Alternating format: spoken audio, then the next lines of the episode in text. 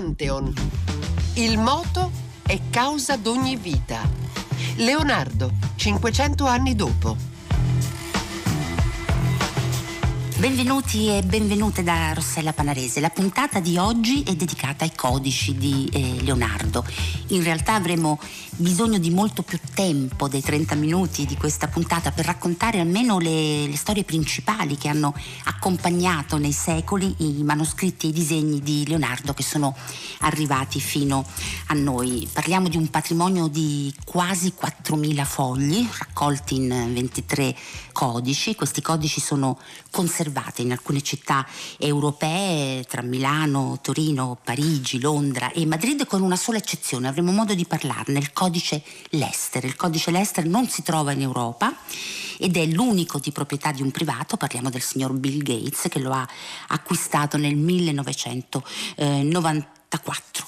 Gli studiosi comunque, ascolteremo poi nel proseguo della puntata, stimano che molti di più sono i fogli leonardiani che invece sono andati eh, perduti, ma questa e altre storie saranno poi le protagoniste della conversazione con la nostra ospite. Prima di tutto, come in tutte le puntate di questo ciclo che stiamo dedicando ai 500 anni dalla morte di Leonardo da Vinci, prima di tutto ci trasferiamo in un luogo, in un luogo leonardiano. In questo caso è Milano, la biblioteca ambrosiana, dove è conservato uno dei codici più importanti, il codice atlantico che racconteremo anche questo, dopo essere stato portato via da Napoleone e tornò fortunatamente eh, in Italia a raccontare è Monsignor Marco Navoni, viceprefetto della Biblioteca Ambrosiana ci troviamo alla Biblioteca Ambrosiana dove è conservato dal 1637 il cosiddetto Codice Atlantico che è la più imponente quasi stupefacente collezione al mondo eh, di fogli autografi di Leonardo. In totale sono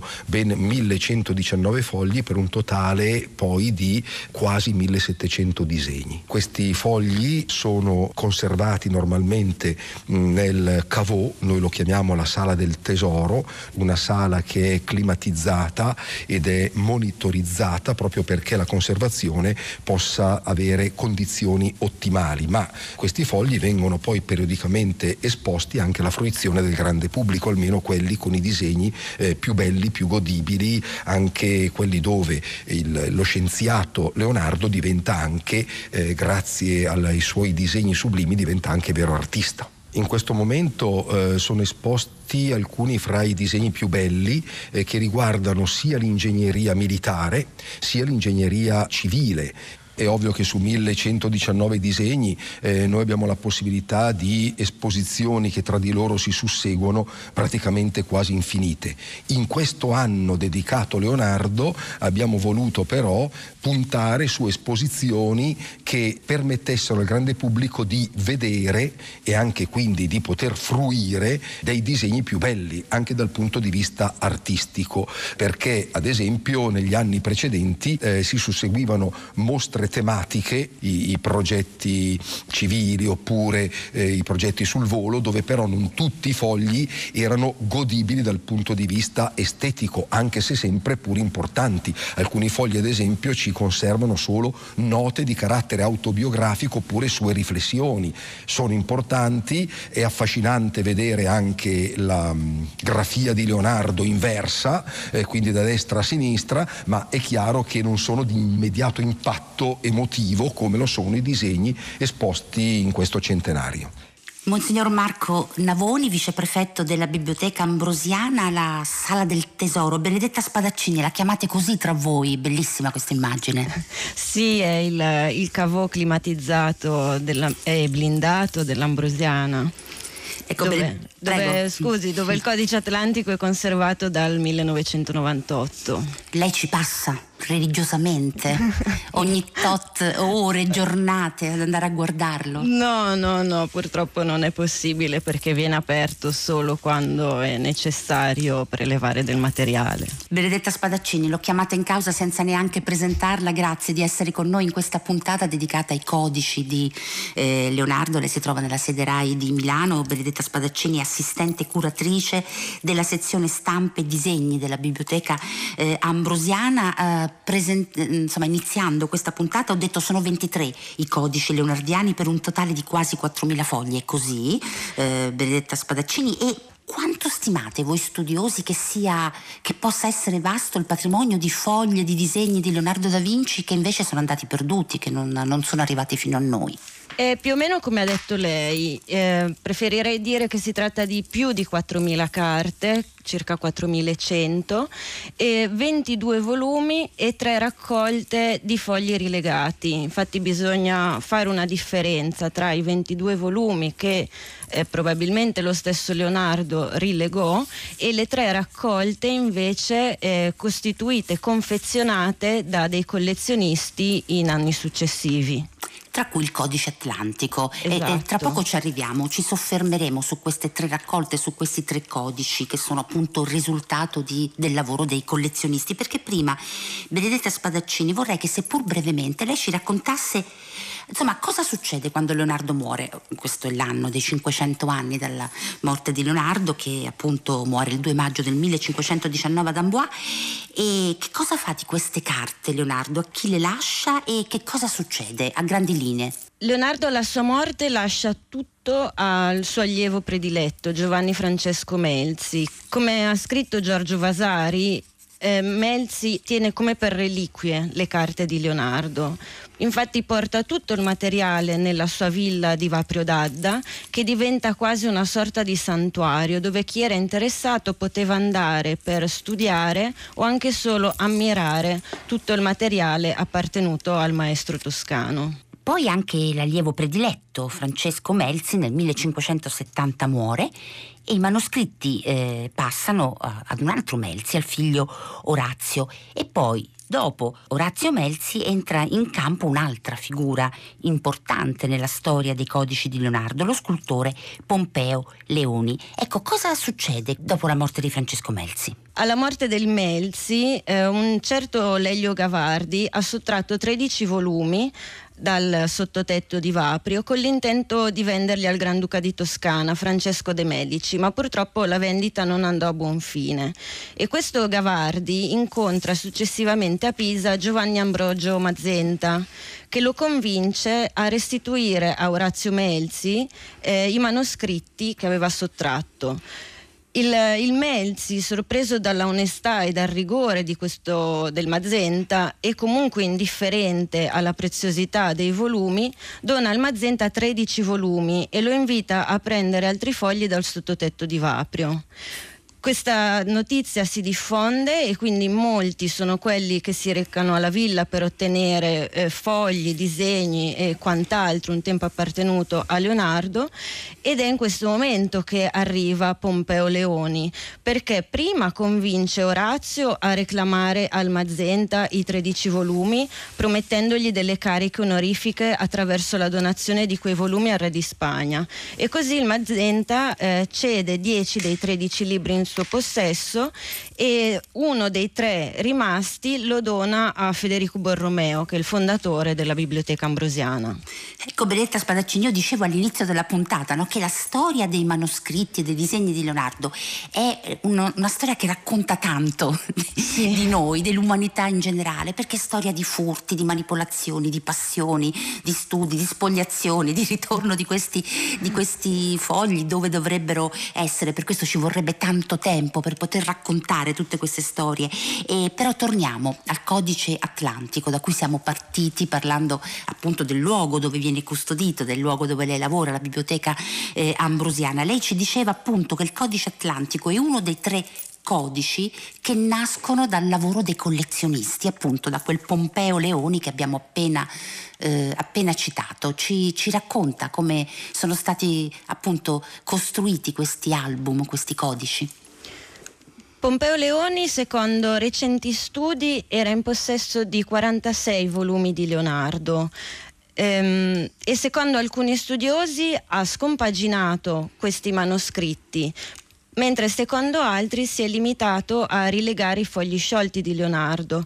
Il suo intento era in ogni caso quello di confezionare dei volumi di maggiore consistenza per venderli o donarli. Ed è così che è nato il Codice Atlantico, il cui nome prende il nome dal formato dei fogli di supporto su cui lo stesso Leoni aveva incollato gli autografi di Leonardo un formato, quello di questi fogli, che nel 600 si usavano per realizzare gli Atlanti e da qui appunto il nome di codice atlantico. Quali sono gli altri due codici che nascono proprio dal lavoro dei collezionisti, cioè dal lavoro di, di, che non sono stati assemblati da Leonardo, ecco per dirlo in modo breve?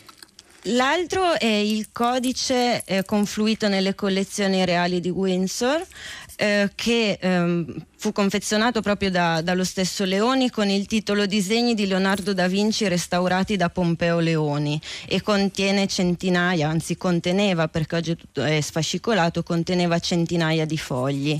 Mentre il terzo, ehm, il terzo volume, anch'esso sfascicolato, è quello conservato oggi alla British Library di Londra. Mm-hmm. E come si chiama?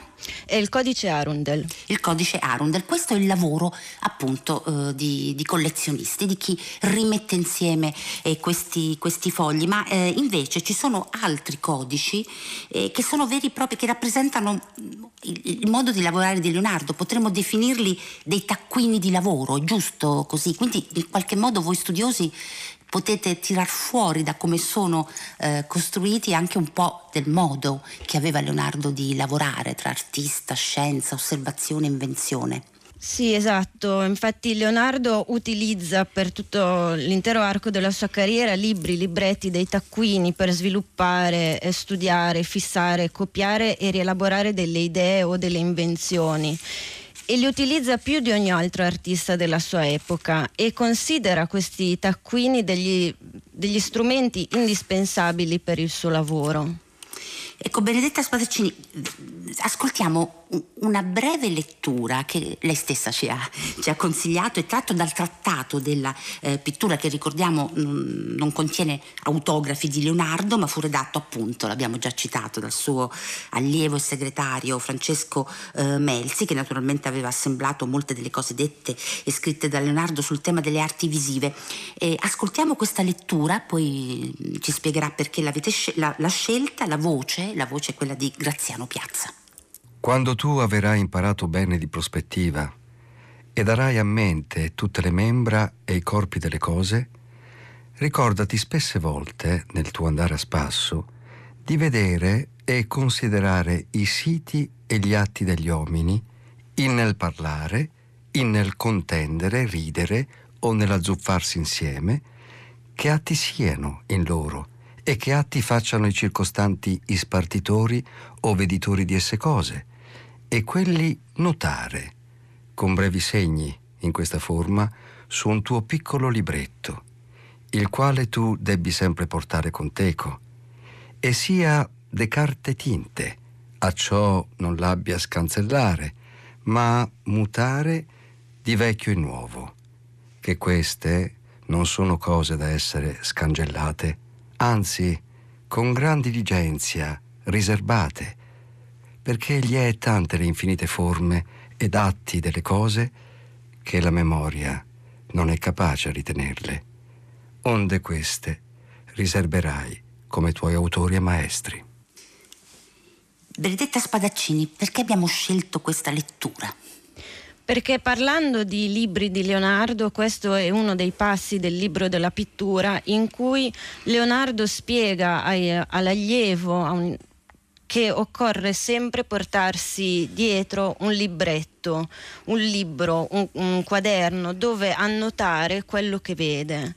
Quindi mi sembrava importante partire proprio da un, da un insegnamento del, di Leonardo quello che lui faceva, sì. portare un piccolo libretto, portare con teco, come dice sì. appunto eh, nel trattato eh, sulla pittura. E Benedetta Spadaccini, poi con la morte di Pompeo Leoni, siamo ormai, abbiamo scavallato il secolo, siamo nel 1608, eh, comincia poi la dispersione, un'ulteriore dispersione del materiale. Tra l'altro lui viveva lavorava insomma tra l'Italia eh, e Madrid e, e, a proposito appunto di Madrid eh, i codici che poi oggi si trovano appunto nella capitale spagnola eh, ricompaiono eh, molto tardi, ricompaiono nel secolo scorso, nel 1966. Cosa era successo in queste, eh, in queste avventure che hanno accompagnato i manoscritti e i disegni di Leonardo dopo la morte di Pompeo Leoni? Alla morte di Pompeo Leoni, avvenuta a Madrid nel 1608, L'erede è il figlio Michelangelo che eredita la parte artistica degli averi del padre, compreso tutto il materiale vinciano. Michelangelo non è interessato a questo materiale, inizia subito a venderlo e in particolare sono attestate due vendite, una nel 1609 e una nel 1610, sempre a Madrid. E dovrebbe essere in una di queste due circostanze che il collezionista De Spina I. Velasco compra due codici di Leonardo poi confluiti nella Biblioteca Nazionale di Madrid e come ha detto lei di questi codici si perdono le tracce ma già a partire dal principio del Settecento. Quindi furono ritrovati solamente nel 65 ma la notizia venne però tenuta riservata fino al 67 e oggi onde evitare problemi sono chiamati semplicemente Madrid I e Madrid II. Molto più semplice, così abbiamo, sappiamo eh, dove andare eh, a vederli, quando è possibile naturalmente vederli, però eh, Benedetta Spadaccini ci sono codici che non erano nelle mani eh, di Pompeo eh, Leoni, come il codice Lester. Ora il codice Lester ha varie particolarità rispetto oh, agli altri.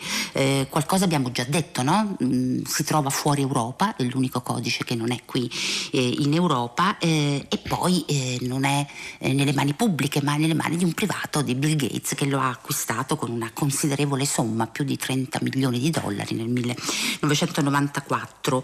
E, ehm, ecco, qual è l'altra particolarità del codice Lester? Che cosa c'è là dentro?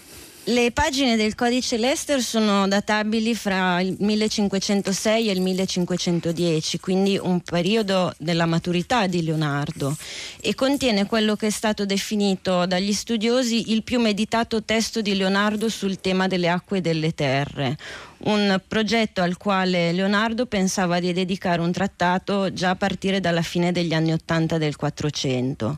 Quindi viene inteso da alcuni come un trattato in progress, perché Leonardo era consapevole della precarietà del suo testo, nel senso che qui, come anche negli altri libretti, eh, l'artista si intreccia con lo scrittore. Leonardo copiava e ricopiava, ripensava ai suoi temi preferiti e passava da un volume all'altro, perché per lui il testo e il disegno sono dei contenuti da rielaborare continuamente.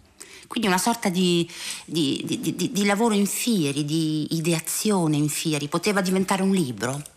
Sì, l'idea era quella. Mm, quindi di essere appunto un'opera. Poi naturalmente sappiamo Leonardo non ha mai pubblicato nulla, insomma è rimasto le cose che noi abbiamo appunto sono eh, i codici. Vogliamo ascoltare una breve lettura tratta dal codice Lester sempre nel, con la voce di Graziano Piazza. Avendo concluso molte cose con semplici esempi, noi verremo alle prove. Io lascerò qui stare le prove, le quali si farà poi nell'opera ordinata e attenderò solamente a trovare casi e invenzioni e le metterò successivamente secondo che le vengano e poi darò ordine mettendo insieme quelle di un medesimo genere, sicché per ora non ti meraviglierai né riderai di me, lettore, se qui si fa sì gran salti da materia a materia. Benedetta Spadaccini, qui proprio Leonardo si rivolge al lettore. Quindi è chiara la sua intenzione, no? Voleva essere letto, letto da un lettore, insomma è un libro a cui sì. pensa e come spesso fa anche perché tornando alla quantità di, di libri e libretti mh, mm, messi insieme da Leonardo, lui stesso in, nel primo del, dei quaderni di anatomia dice di averne composti 120 rivolgendosi a un immaginario interlocutore Leonardo dice se in me tutte queste cose, ovvero il disegno, la prospettiva, la geometria e la diligenza, sono state o no, i 120 libri da me composti ne daranno sentenza del sì e del no, nella quali non sono stato impedito né da avarizia o negligenza, ma solo dal tempo. Solo dal, dal tempo. E tra l'altro io ne approfitto, lei ha citato Leonardo anatomista, insomma artista anatomista, che se andate sul nostro sito raiplayradio.it trovate anche tra le diverse puntate di Pantheon dedicate a Leonardo in questo cinquecentesimo dalla sua morte anche la puntata che abbiamo dedicato a Leonardo e l'anatomia. E Benedetta Spadaccini, le faccio sentire adesso una musica, una musica che eh, Diego Marras ha scelto per segnare tutte queste puntate puntate che ci accompagneranno fino uh, alla fine di giugno dedicate eh, a Leonardo, perché è la musica di Brian Eno, in questo caso è un album che risale al 2001 e il titolo insomma ci sta bene, Intenser.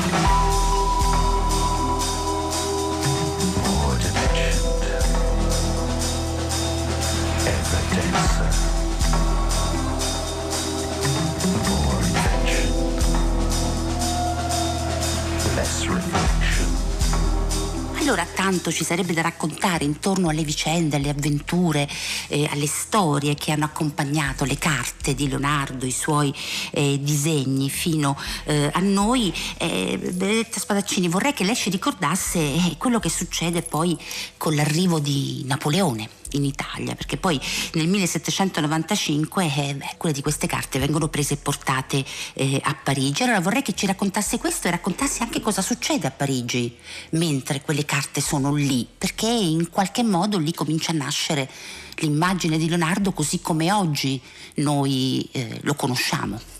Infatti nel maggio del 1796, il 14 maggio, quindi dopo la battaglia di Lodi, l'esercito francese fa il suo ingresso trionfale a Milano e dopo cinque giorni viene emanata un'ordinanza che determina le modalità per la spogliazione delle città conquistate in materia di beni artistici e scientifici per incrementare le raccolte dei musei di Parigi.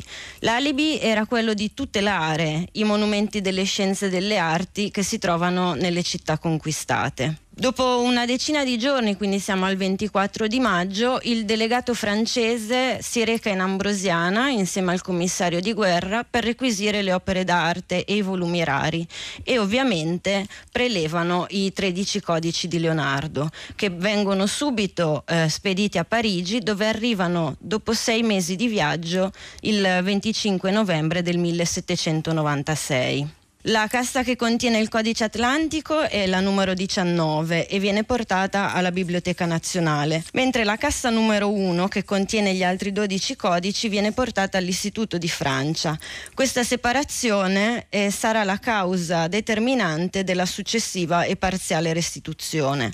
Cioè nel senso che poi in Italia a Milano tornerà solo il codice atlantico? Eh sì, perché quando nel 1815 si procede con, viene imposta la restituzione dei beni e le potenze europee inviano a Parigi i loro delegati. Il delegato della Lombardia è quello del, dell'Austria e questo delegato fu sul punto di lasciare alla Biblioteca Nazionale di Parigi il codice atlantico perché osservando la grafia di Leonardo che va da destra a sinistra lo aveva scambiato per un manoscritto cinese cinese, ma fortunatamente era presente eh, lo scultore Antonio Canova che era lì come commissario del Papa e quindi convinse l'austriaco a ritirare anche il codice atlantico.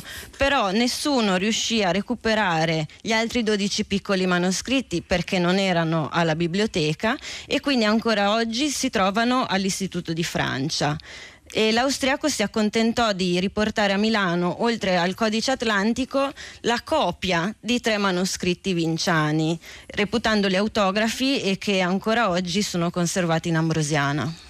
Insomma, fortunatamente il codice atlantico, che è molto importante naturalmente, è tornato eh, in Ambrosiana nella vostra sala del tesoro. E però cosa succede in Francia? Perché a quel punto in Francia vengono studiati sì. questi manoscritti di Leonardo, no? in qualche modo comincia una nuova epoca di conoscenza del genio, del, delle multiforme del lavoro di Leonardo. I manoscritti vengono studiati dal fisico modenese Giovanni Battista Venturi e la, il suo studio che fu pubblicato pubblicato poco dopo, nel 97 se non sbaglio, nel 1797, può essere considerato il primo tentativo moderno di comprendere e diffondere le ricerche scientifiche di Leonardo. Quindi dagli anni francesi fino al suo rientro in Ambrosiana il codice atlantico eh, ha sempre affascinato gli studiosi e il pubblico, sia per la bellezza dei disegni, sia per la modernità delle annotazioni ed è un fascino che esercita ancora oggi. E allora Benedetta Spadaccini, noi siamo quasi giunti insomma, alla conclusione del tempo, del nostro del tempo di questa puntata in cui stiamo raccontando i codici di Leonardo. Abbiamo cominciato col codice atlantico e continuiamo, insomma in qualche modo concludiamo questa puntata parlando del codice atlantico. E come si studia oggi? Come si studiano oggi queste carte del codice atlantico? Quanto ancora hanno da dirci? Hanno ancora molto da dire queste carte, eh, però in, eh, in, Ambrosiana è possibile consultarle solamente con un permesso speciale che attesti l'assoluta necessità di doverle consultare.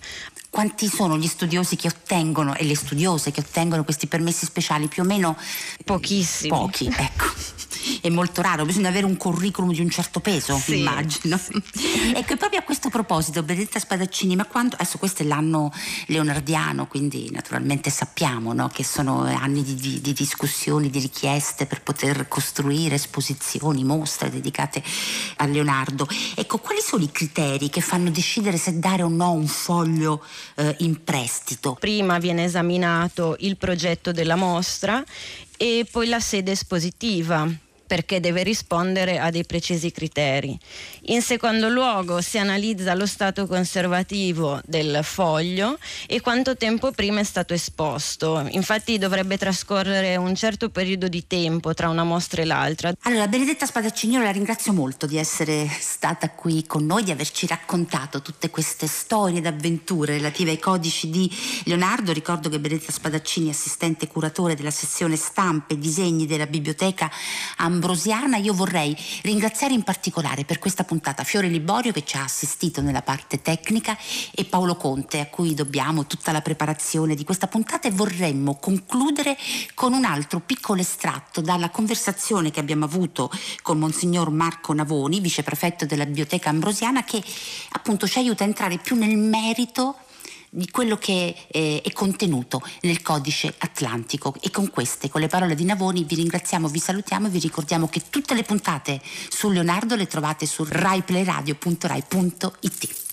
Leonardo studia una serie di progetti di macchine tessili. Eh, teniamo presente che la, la, Lombardia dell'epoca di Leonardo, la Lombardia del Ducato di Ludovico il Moro, era all'avanguardia in Europa per appunto la produzione tessile. Ma sono macchine ancora una volta dove eh, si vede eh, l'intuizione di Leonardo di riuscire a progettare congegni che eh, potessero aumentare la produzione aumentare la produzione, quindi moltiplicare eh, l'effetto produttivo all'interno del mondo tessile, però ancora una volta automatizzando e quindi cercando di far diminuire la fatica umana e quando l'uomo interviene ecco rendere più sicuro il suo intervento e quindi anche evitare ad esempio incidenti. E questo lo si vede non solo sulle macchine tessili ma in modo particolare ad esempio sulle macchine per eh, l'edilizia e quindi per eh, il sollevamento dei pesi nelle costruzioni. In genere sono progetti eh, fatti o a penna, inchiostro o a carboncino, quindi diremmo con il fascino del bianco e nero. Abbiamo alcuni disegni acquerellati e alcuni disegni presentano anche l'uso della sanguigna, come in questo caso dove si vede questa macchina punzonatrice, questo battiloro e qui Leonardo non solo ha usato l'inchiostro nero ma ha usato anche la cosiddetta sanguigna e quindi con queste sfumature che tendono appunto all'aranciato. Pantheon. Il moto è causa d'ogni vita. Leonardo, 500 anni dopo. Pantheon è un programma di Federica Barozzi, Paolo Conte, Diego Marras, Marco Motta e Lorenzo Pavolini. Per riascoltarlo radio3.rai.it e RaiPlay Radio.